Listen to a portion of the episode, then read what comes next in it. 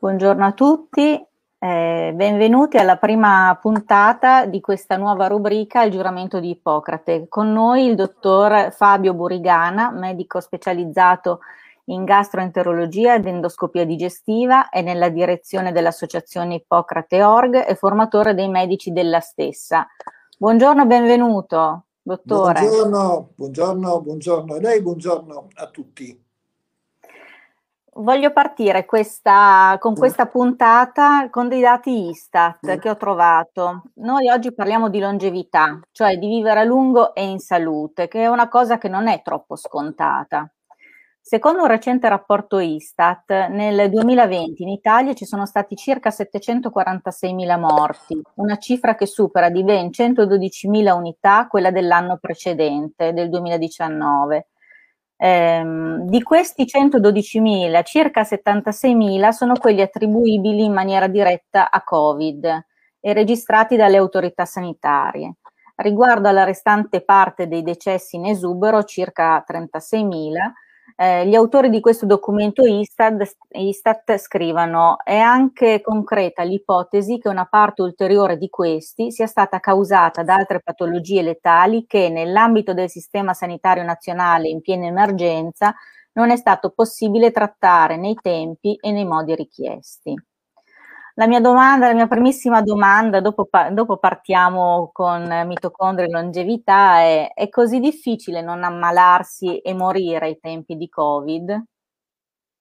Ma, eh, sicuramente il Covid ha messo in evidenza tutte le carenze della nostra sanità.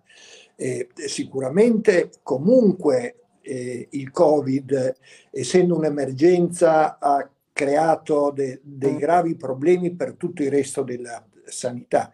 E una sanità che funzionava magari eh, forse sarebbe riuscita a, a contenere il problema.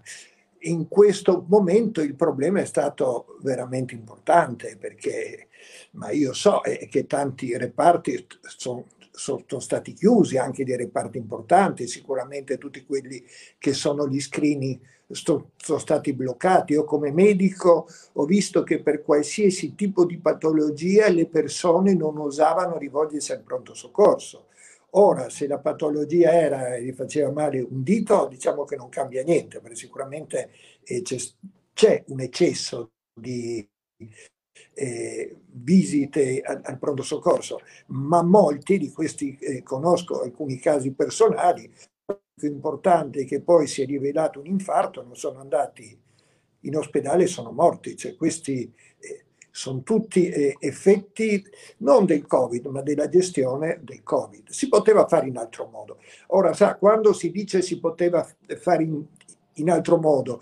Si dice che sono stati fatti degli errori, ma non lo so, eh, perché la realtà è complessa, lo vedremo dopo che la realtà è complessa, questo sarà una cosa che ripeterò spesso. È difficile dire di quanto si poteva migliorare o se si poteva veramente migliorare in questa contingenza qua. Sicuramente si poteva far meglio. Dire che si poteva far meglio non vuol dire accusare quello che è stato fatto, ma vuol dire che si poteva far meglio. Magari con le cose che abbiamo imparato adesso si può pensare di far meglio nel futuro.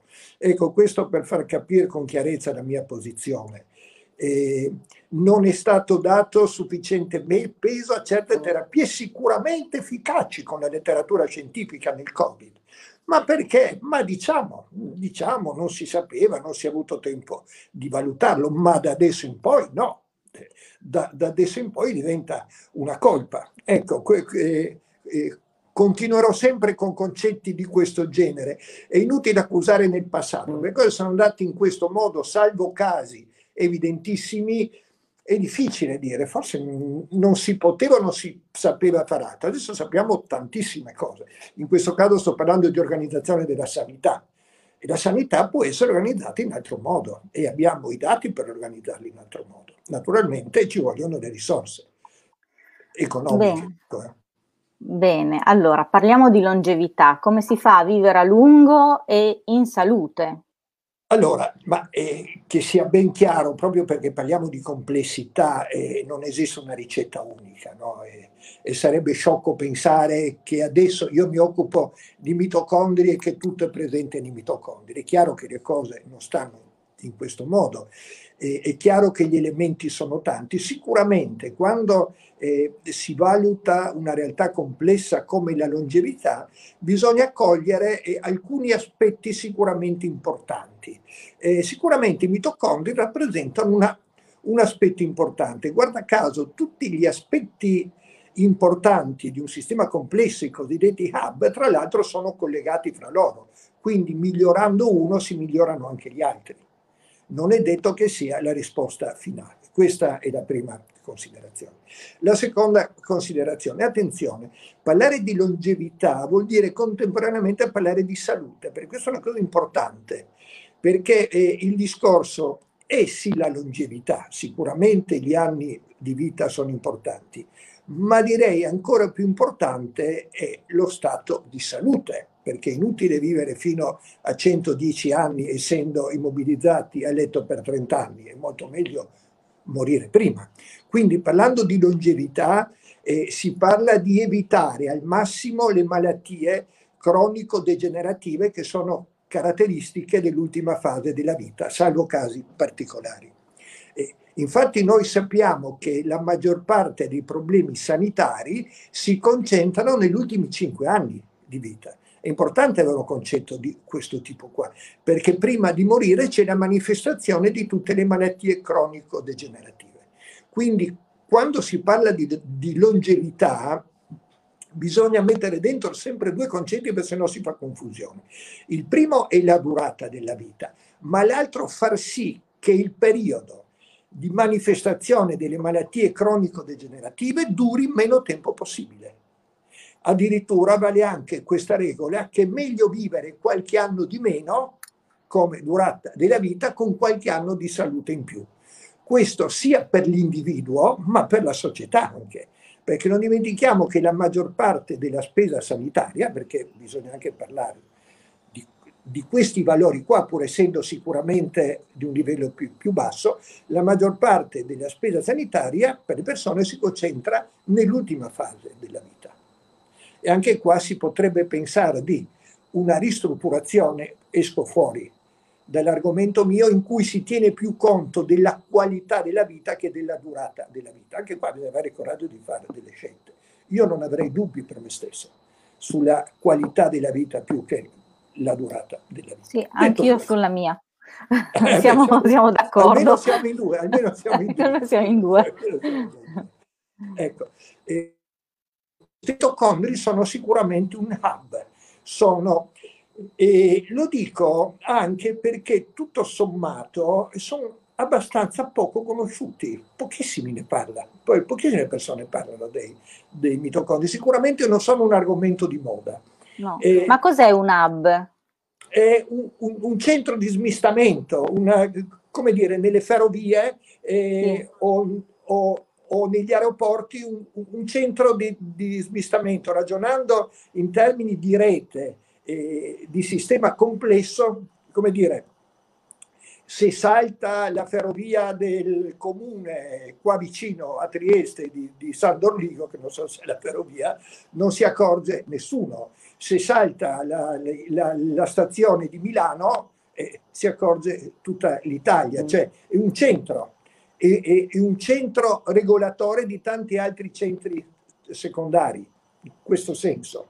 Okay. Cioè, è, è, uno dei punti chiave di una rete, un organismo è una rete. Eh, uh-huh. Eh, noi dobbiamo cambiare modo di pensare, no? noi non dobbiamo più pensare eh, gli organi separati fra loro o le cellule separa- separate fra loro o che la stessa cosa la persona separata dalle altre persone c'è una continua connessione.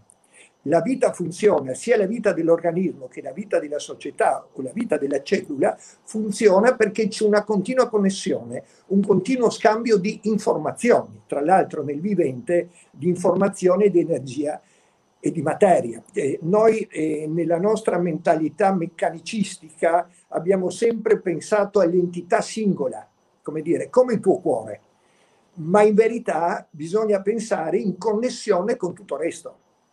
Ci sono delle strutture che sono particolarmente importanti della connessione, altre che sono meno importanti. Che ne so, il mignolo se lo perdo, anche questo avrà una ricaduta su tutto l'organismo se lo pensiamo bene, eh? non è mai indifferente, perché se un elemento è connesso agli altri elementi e non funziona, la ricaduta è per tutto il sistema, cioè ogni cosa serve ma ci sono delle cose che sono veramente centrali e altre in cui c'è un'ottima possibilità perlomeno di compensazione, anche se il funzionamento non sarà più come prima, però c'è un'ottima possibilità di compensazione.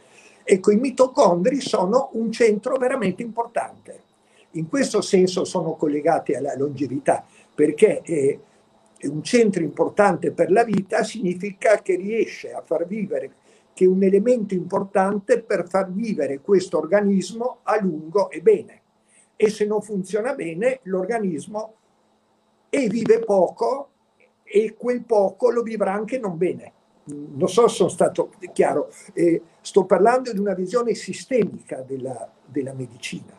Sì. E, e, e il mitocondrio non va visto di per sé, ma va visto in connessione con tutti gli altri organi della cellula la cellula in connessione con le altre cellule, eh, l'organo in connessione con gli altri organi, l'organismo in connessione con tutti gli altri organismi, perché noi facciamo parte di un sistema complesso in cui tutto comunica. Questa è la visione importantissima che, eh, che in genere non viene data, non viene presentata con chiarezza. Questo è veramente eh, centrale per uno sviluppo nella, della visione della medicina e della società.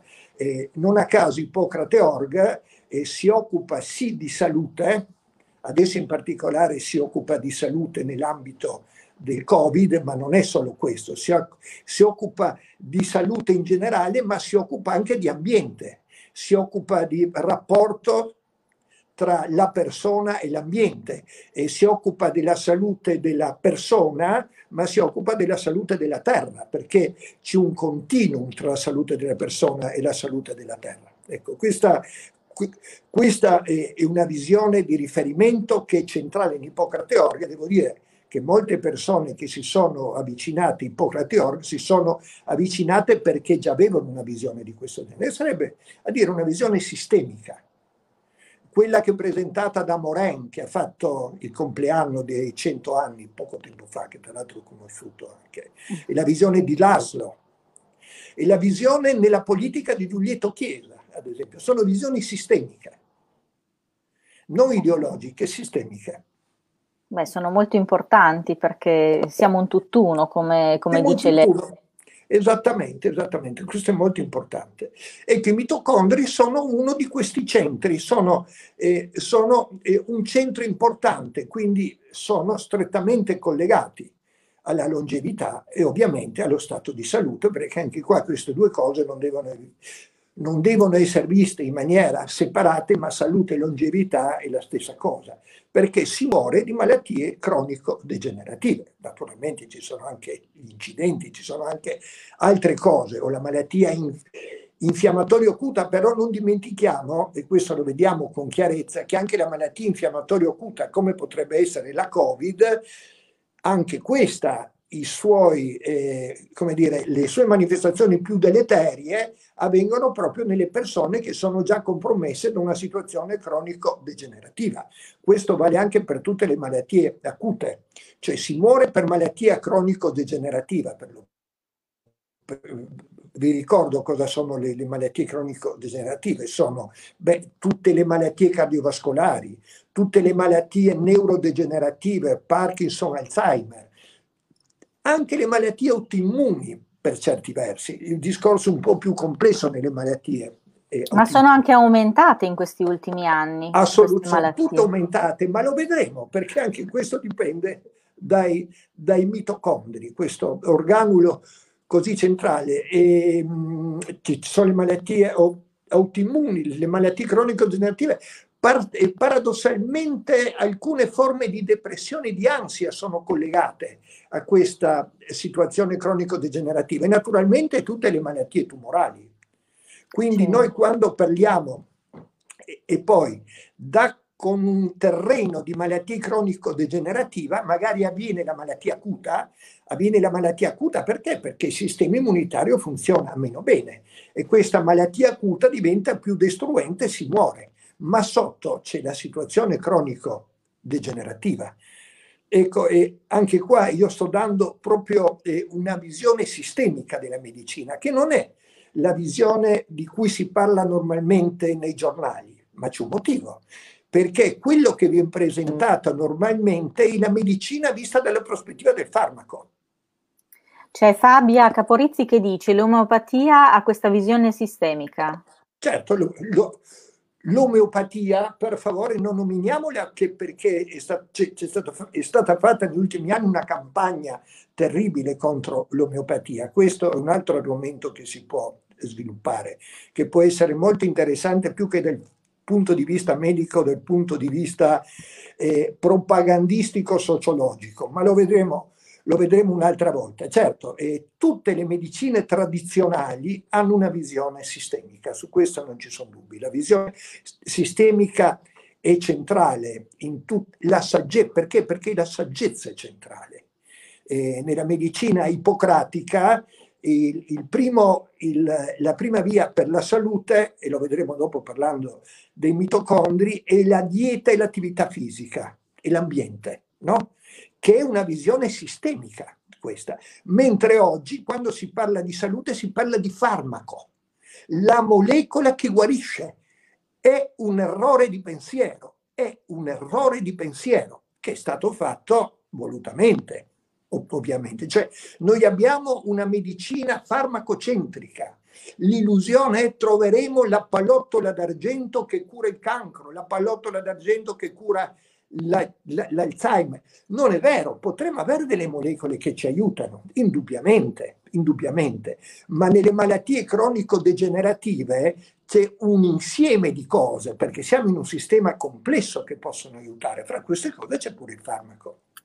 Cosa capisci? Cioè, sì, io sì. propongo, ma non è una visione strana, come dire, è, è, è una visione eh, che deriva da una visione scientifico-sistemica del mondo. Ci hanno fatto credere che l'unica medicina scientifica è la medicina del farmaco, ma non è vero, è una balla. Questa è assolutamente una balla. Quindi chi no. ha delle malattie degenerative, questa è una domanda così, eh, che eh, aspetta, ad esempio quelle rare, no? che confida nella ricerca. No, ma la ricerca... Allora, eh, la ricerca può sicuramente dare un aiuto, perché vi dirò eh, adesso alcune cose semplici della ricerca, ma che non sono farmaco. Lo vediamo fra po- pochissimo. Questo non vuol dire che il farmaco non abbia eh, non possa aiutare. In casi molto specifici, molto particolari, può aiutare anche, anche tanto. Ma eh, nelle, nel, eh, è un elemento, non è la terapia. La terapia è ben altro. La terapia è creare un sistema, cioè far sì che l'organismo vivi in un sistema più favorevole alla vita. È molto semplice, questa è la terapia. Se tu ti ammali, vuol dire che che sei inserito in un sistema che non funziona bene per il tuo organismo. Devi cambiare sistema. Questo vale tantissimo nella prevenzione, vale sicuramente già molto nelle fasi precoci della malattia, sicuramente vale un, un po' meno nelle fasi avanzate della malattia, ma vale sempre. In tutte le malattie cronico degenerative e vedremo dopo delle cose, perché sono delle cose pratiche eh, che vorrei fossero portate a casa. La dieta è fondamentale, il riposo è fondamentale come, come fondamentale l'attività fisica, come sono fondamentali gli interessi. Gli interessi non sono indifferenti, cioè fare una vita che ti dà soddisfazione perché stai creando qualcosa. L'essere umano è fatto per creare, per fare. Star fermi a prendere la medicina è contro natura. Non so se capisci, cioè sì, sì, eh, sì. La, il lavoro del medico dovrebbe essere al 90% cosa mangi, che vita fai, cosa ti interessa, quali sono gli interessi della tua vita che magari non hai avuto modo di sviluppare, ma adesso in questo momento puoi. Anzi, la malattia è l'occasione per riprenderti in attività in questo senso. Questo deve essere l'attività del medico. Dopo ci può anche essere il farmaco, per l'amor del cielo, il farmaco sì, ma in questo ambito qua. Noi invece abbiamo girato completamente i valori. Noi abbiamo fatto una medicina farmacocentrica, tutti i convegni medici sono per presentare il farmaco. Tutti i convegni medici sono per, per, per presentare il farmaco. In cui sì, dopo di due robette di dieta, buon, fa attività fisica. Ma non è vero, è il contrario.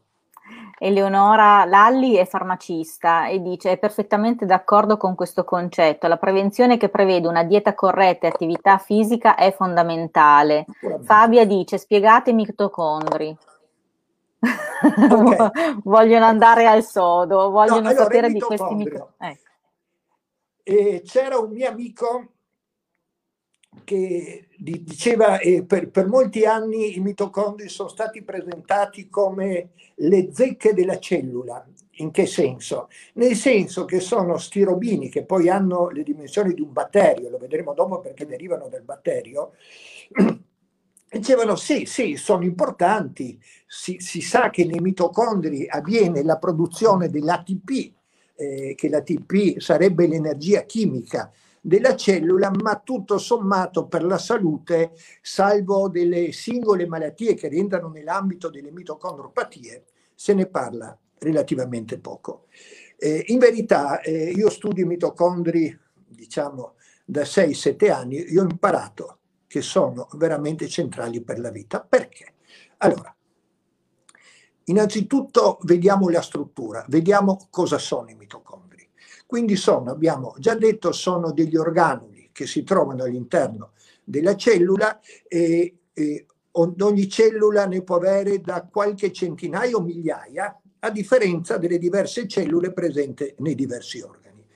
E la sono, di fatto sono dei batteri. Io per spiegare, eh, per cercare di spiegare come sono, io dico se i batteri sono i lupi, i mitocondri sono i cani, cioè sono dei batteri addomesticati. Infatti nel rapporto con i mitocondri c'è questo concetto di simbiosi. Il, ehm, il, il, batterio diventando mitocondrio offre qualcosa alla cellula, lo vedremo dopo, e la cellula offre qualcosa al mitocondrio e quindi vivono d'amore e d'accordo. Quindi il cane si mette a proteggere, cioè non mangia più le pecore, ma viene a proteggere il tuo gregge. È proprio successo una cosa di questo genere. Eh, nel piccolo come nel grande, poi si ritrovano sempre le stesse leggi, gli stessi archetipi. Eh, questo eh, che dico importante perché comunque il mitocondrio, questo è il primo eh, eh, co- concetto, continuerà a parlare con i suoi simili, con i batteri. C'è un dialogo continuo tra mitocondrio e batteri.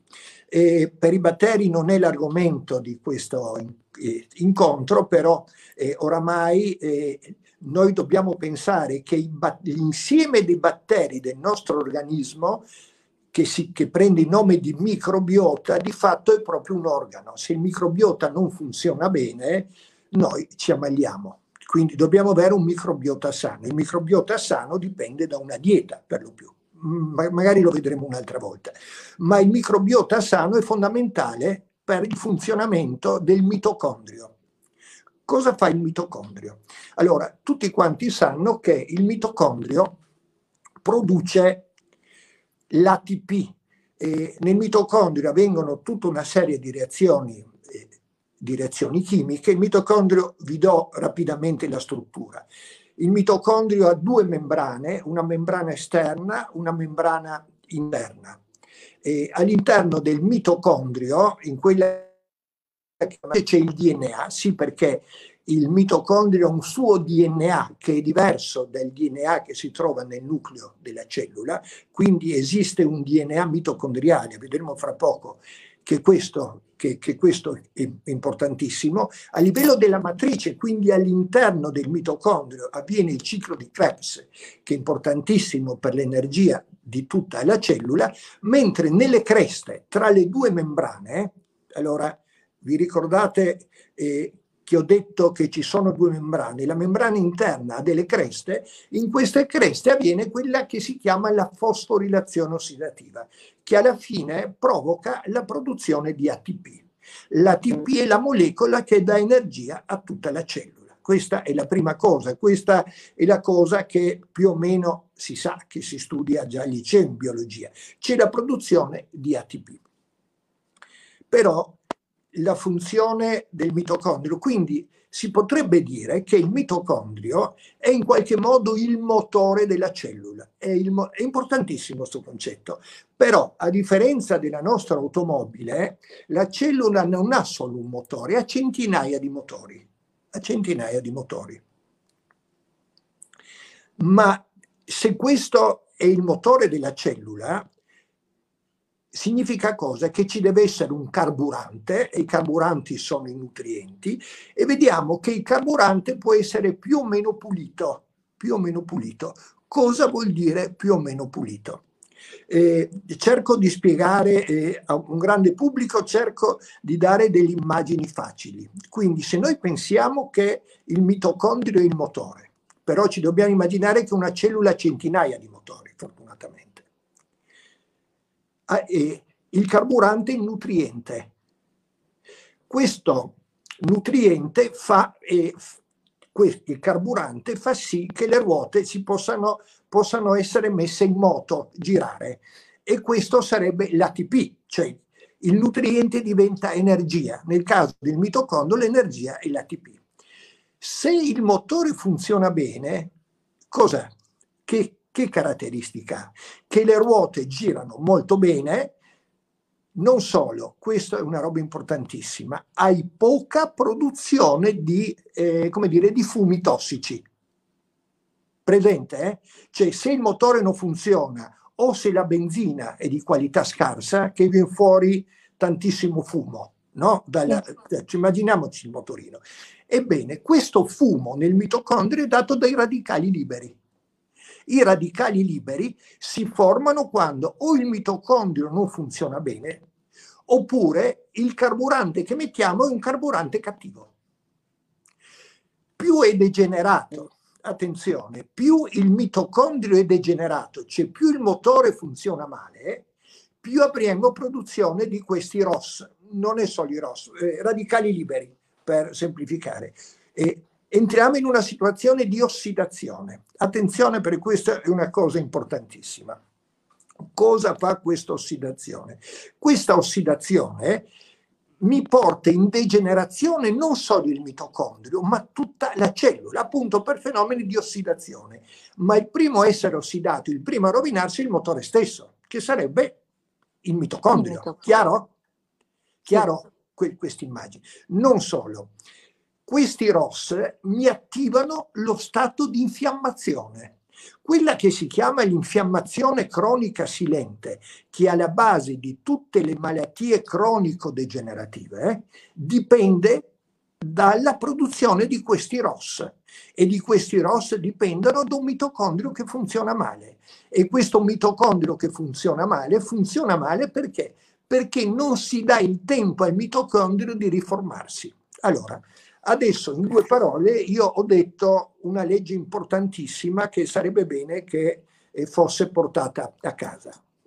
Allora, se noi abbiamo dei nutrienti buoni e abbiamo dei mitocondri che funzionano bene, noi avremo pochi ROS e avremo poca infiammazione cronica, poca malattie cronico-degenerative. Se noi abbiamo dei mitocondri che funzionano male, abbiamo dei nutrienti cattivi, avremo tanta produzione di ROS, tanta situazione di ossidazione e tanta infiammazione cronica e più malattie cronico-degenerative.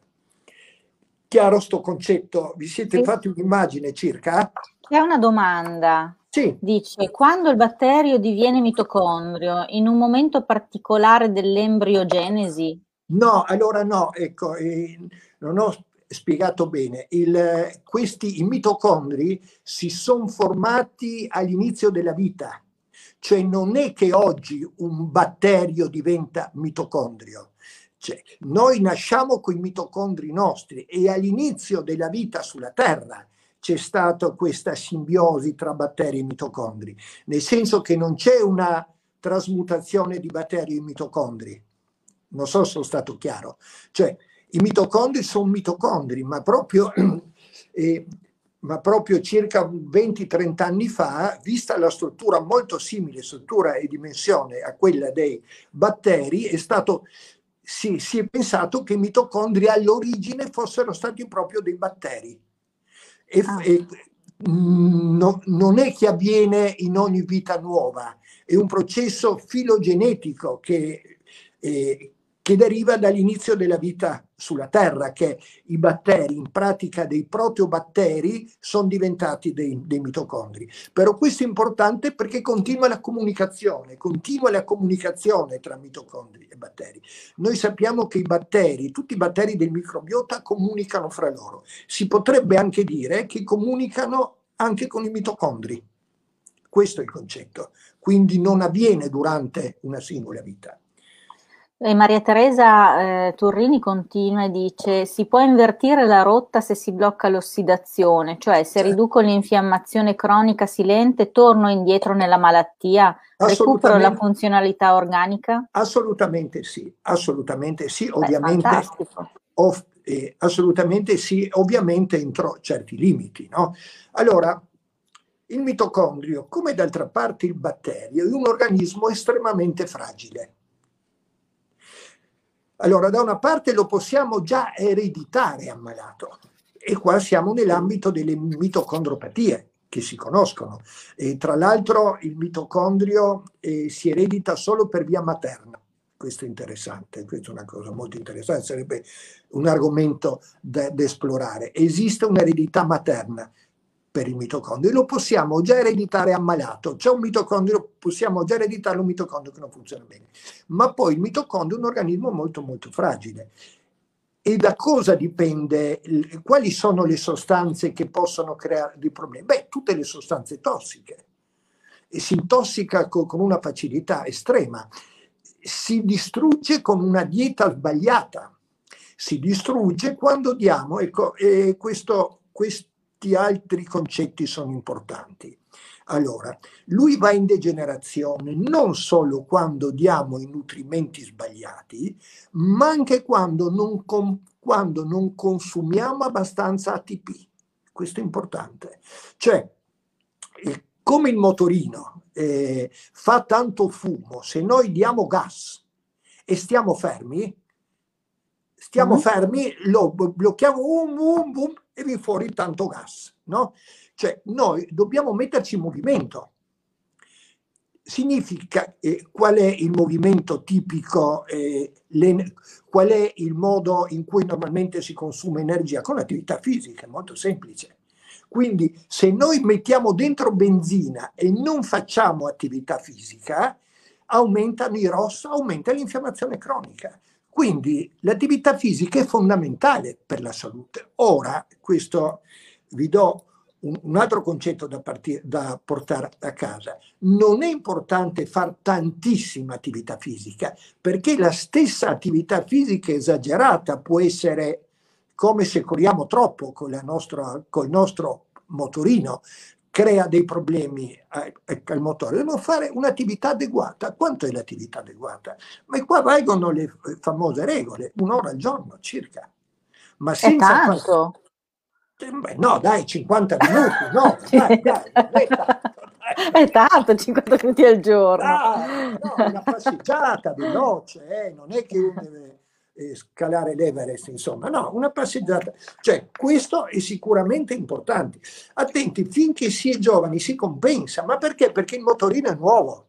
Attenzione, il motorino nuovo, col motorino nuovo, tu puoi fare quello che vuoi, puoi correre, non correre, bloccarlo, va avanti, ma da una certa età in poi, e questa età non è poi tanto in là nel tempo, diciamo... E quanto 40, è più o meno? Sui 40 Quanto? anni circa c'è il, c'è, c'è il giro di Boa, ma c'è un'ampia variabilità sulle situazioni genetiche ovviamente cambia tanto, quindi per qualcuno può essere a 50, per qualcuno può essere a 30 e qualcuno anche a 25.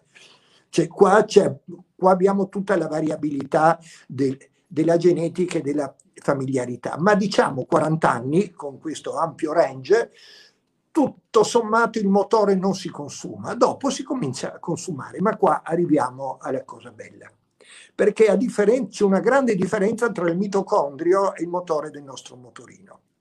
che, e qua vi dico la cosa forte, vi dico la cosa forte che merita tutto l'incontro dell'ora, che il mitocondrio è l'araba fenice, nel senso che si degenera con facilità e abbiamo visto la ripercussione della sua degenerazione, ma si ricostruisce con facilità, si ricostruisce. Perché? Perché nel mitocondrio abbiamo tutta una serie di processi che sono dalla biogenesi, dalla biogenesi, cioè che sarebbe la riproduzione, si riproduce. Non solo, ha dei sistemi meravigliosi per cui addirittura la capacità, ascoltate, ascoltate, di, distru- di eliminare la parte degenerata e ricostruirsi. Come un motore, e qua non abbiamo un motore, ne abbiamo centinaia in ogni cellula, come un motore che ha in sé la capacità di rigenerarsi continuamente, ma per rigenerarsi deve trovarsi nelle situazioni ideali. E adesso parleremo delle situazioni ideali per permettere a questo motore di rigenerarsi. E queste cose si conoscono, si conoscono perfettamente. Ecco, tutte le cose di cui sto parlando adesso, io le dico in maniera così... Eh, semplice e la ringrazio semplice, molto, insomma, almeno, la, spero, almeno, capiamo. Spero, spero, spero. Ma dietro c'è una immensa letteratura scientifica sconosciuta.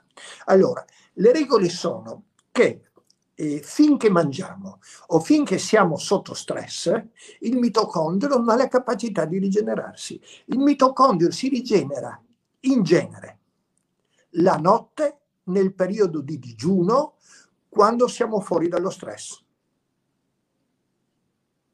Per lo più di notte, quindi già non dormire mi crea dei problemi. Già chi dorme 5 ore per notte? Eh, un po' poco, un po' poco, di notte, digiuno. E, e il digiuno dovrebbe essere almeno alcune volte alla settimana, dovrebbe essere prolungato. Dovrebbe essere prolungato, diciamo, almeno un 15 ore da una certa età in poi. Eh, Walter Longo si è occupato tantissimo di questo che si chiama il digiuno intermittente, io la chiamerei piuttosto l'alimentazione intermittente, perché uno prende paura, perché comunque mangi nella giornata, ma devi dedicare, specie la notte, un certo periodo in cui solo bevi.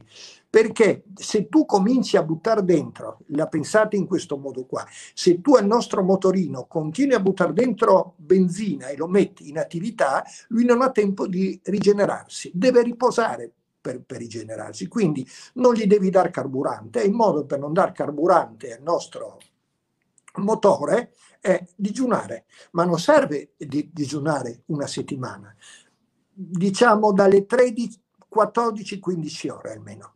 Almeno due volte alla settimana, allora tu dai modo al motore di rigenerarsi. Questa che vi do una notizia forte, non è una notizia piccola, cioè il mitocondrio è il motore delle nostre cellule se il motore non funziona, abbiamo la produzione di radicali liberi e questi radicali liberi ci aumentano l'infiammazione cronica e l'infiammazione cronica ci aumenta le malattie cronico-degenerative. E questa è la cattiva notizia. I mitocondri sono degli organismi estremamente fragili, nel senso che le sostanze tossiche, la mancanza di attività fisica o la dieta incongrua fa sì che in poco tempo vanno in degenerazione. Queste sono le notizie brutte. Finalmente la bella notizia, il mitocondrio si rigenera come l'araba fenice. Tu lo tratti male per 60 anni, sai come fare a rigenerarlo, in pochi giorni, in poche settimane si rigenera. Ragazzi, non è mica una, una stupidaggine questa, non è mica... Ah no, in poche settimane. In poche settimane, sì, sì, veramente in poche settimane si rigenera, veramente in Ora certo, se sono già avvenuti eh, dei danni importanti, non succedono dei miracoli, ma cambi la traiettoria. Cioè, prima vai da una parte e giri dall'altra parte. Proprio si ricostruiscono. Loro, poverini, si ricostruiscono da soli. Si ri... Cioè, questo qua non viene fuori dalla semplice osservazione, questa è ricerca scientifica. Qua abbiamo un esempio tipico in cui la ricerca scientifica non ricade in un farmaco, ricade in un comportamento, no? Cioè un comportamento che potrebbe essere spiegato dal, dal medico. Un comportamento, tra l'altro, estremamente semplice, estremamente economico, ma non viene detto perché non c'è il farmaco, quindi è, di scarso interesse. Quindi c'è questa possibilità di rigenerazione. Abbiamo già visto questo digiuno di, di 14-15 ore spesso e specie la notte dà possibilità al mitocondrio di rigenerarsi. Abbiamo visto l'importanza dell'attività fisica, abbiamo visto l'importanza dell'attività fisica. Sì. Che l'attività fisica deve essere eh, eh, correlata all'alimentazione. Se mangio di più va bene, ma devo aumentare l'attività fisica, se no aumenti i ROS. Questa è proprio una regola, è una regola aurea. Lo devi fare. Allora, parliamo dei carburanti, no? Perché abbiamo parlato del motore, parliamo adesso dei carburanti, gli alimenti che poi diventano i nutrienti. Anche qua ovviamente è un discorso vastissimo, ma ci sono delle regole relativamente semplici. Qual è il carburante peggiore in assoluto? Ebbene, il carburante peggiore in assoluto è dato dai carboidrati.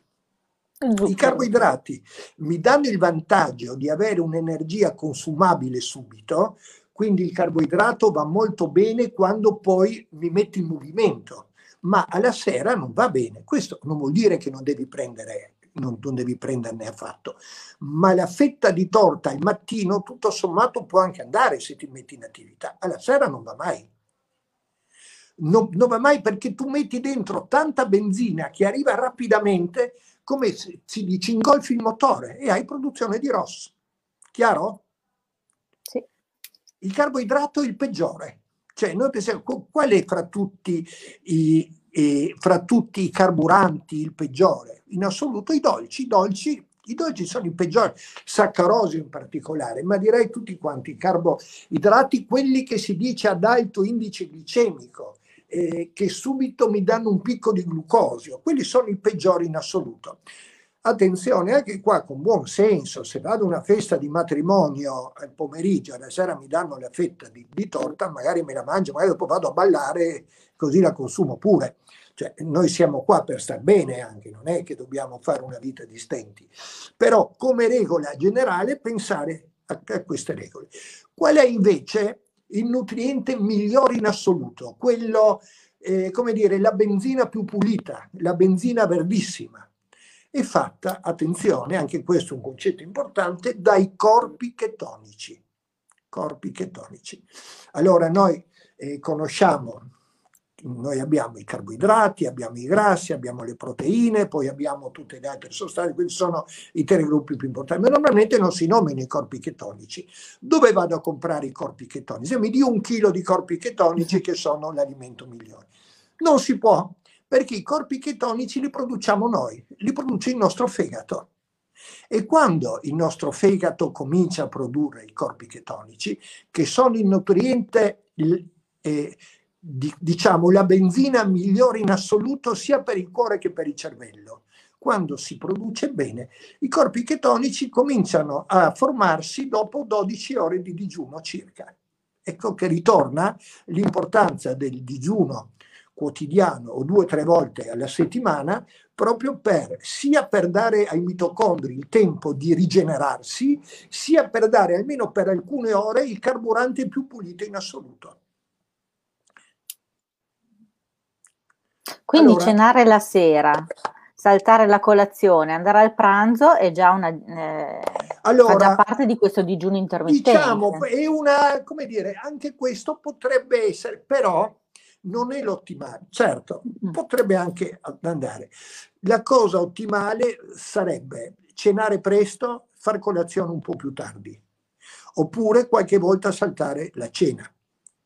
Eh, perché eh, perché il massimo della rigenerazione dei mitocondri l'abbiamo alla notte, così eh, favoriamo questo ritmo nictimerale della biologia del mitocondrio.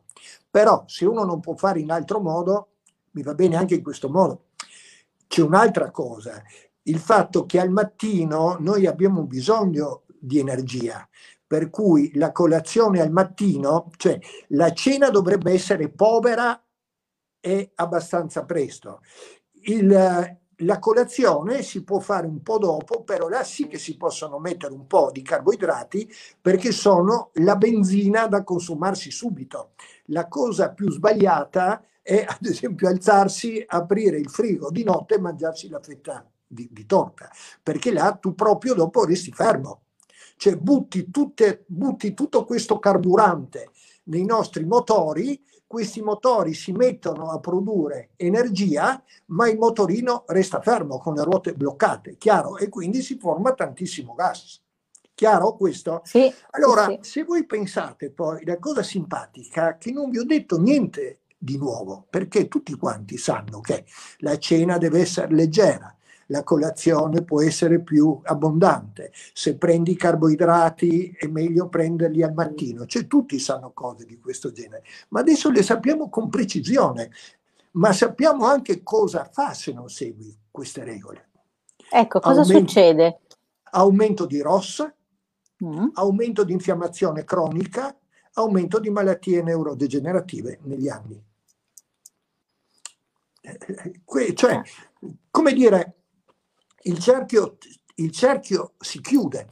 Chiaro che le cose variano tanto da persona a persona, perché dopo c'è una componente genetica, c'è una componente epigenetica, cioè non solo, ci sono anche altri fattori, no? perché in fondo noi stiamo parlando di un aspetto che sicuramente è centrale, ma non è l'unico, no? quindi eh, dire io faccio in questo modo, vivo cent'anni e sarò sano come un pesce, non è neanche vero, perché poi ci sono altri elementi, ma uno lo cito subito, perché uno è paradigmatico e dopo chiudo. La situazione dello stress. La situazione dello stress è molto interessante da capire. Allora, voi tenete presente che il nostro organismo funziona, lo dico molto grossolanamente, come l'organismo dell'uomo che viveva nella savana, perché non ci sono stati grandi cambiamenti biologici. È cambiata la società, ma biologicamente l'organismo è quello. Allora non dimentichiamoci che uno, in genere i pasti erano uno o due, no? e, i carboidrati erano limitati perché eh, si nutrivano per lo più di, di bacche o di piccoli animali. Quando erano più fortunati andavano a caccia e tu, tutti assieme prendevano, prendevano un animale grande, ma l'organismo è per vivere di queste sostanze qua camminare tanto, minimo 10 km al giorno, perché per prendere queste bacche, questi piccoli animali devi muoverti, perché questi non ti vengono incontro. Ecco, ma c'è un'altra cosa importantissima e questo qua tutto quanto torna. No, naturalmente la vita era breve, vabbè, perché? Perché tante volte non trovavano da mangiare, tante volte venivano mangiati dalla tigre con i denti a sciabola, no? Chiaramente non è che, era, che anche quella era una vita tranquilla. Ma a proposito della tigre con i denti a sciabola, lo stress, lo stress per il nostro organismo è sempre stress fisico, attenzione, è stress fisico, cioè che se io il nemico o devo combattere Cosa succede se combatte, se combatto scappo? Ho bisogno di tanta energia. Chiaro? Lo stress, stress fisico, la paura o eh, la rabbia mi serve per affrontare il pericolo, sia col, con la fuga sia col combattimento, che comunque è consumo di tanta energia. Cioè devo dare gas al motorino, chiaro? Devo dare tanto gas. Cioè quindi mi serve tantissima energia, mi, mi entra nel, nel, nel, mio motore tanta benzina, ho bisogno del carburante, consumerò il carburante, ma come entra questo carburante si forma subito ATP per fare questa grande attività che mi capiterà una volta ogni tanto, perché non è che incontro ogni giorno il, la, la, la tigre con la dente a sciabola o il nemico con la clava che vuol farmi fuori capiterà, so, una volta ogni 15 giorni. E il tutto, tra l'altro, finisce in mezz'ora, in genere. O sono scappato, ho ammazzato l'avversario, oppure muoio. No? È una vita semplice, cioè non ci sono tan- tante occasioni per avere uno stress. Ecco, questa è una tipica situazione di stress che si conclude in poco tempo, tanta energia che la consumo subito. Cosa succede oggi? Lo stress non è fisico, è mentale. Ma sì. per il nostro organismo non c'è differenza tra stress fisico e mentale. prendo tanto glucosio, prendo tanto glucosio e mi formo tanto ATP. La notte dormo e penso alla persona antipatica che dovrò incontrare il giorno dopo.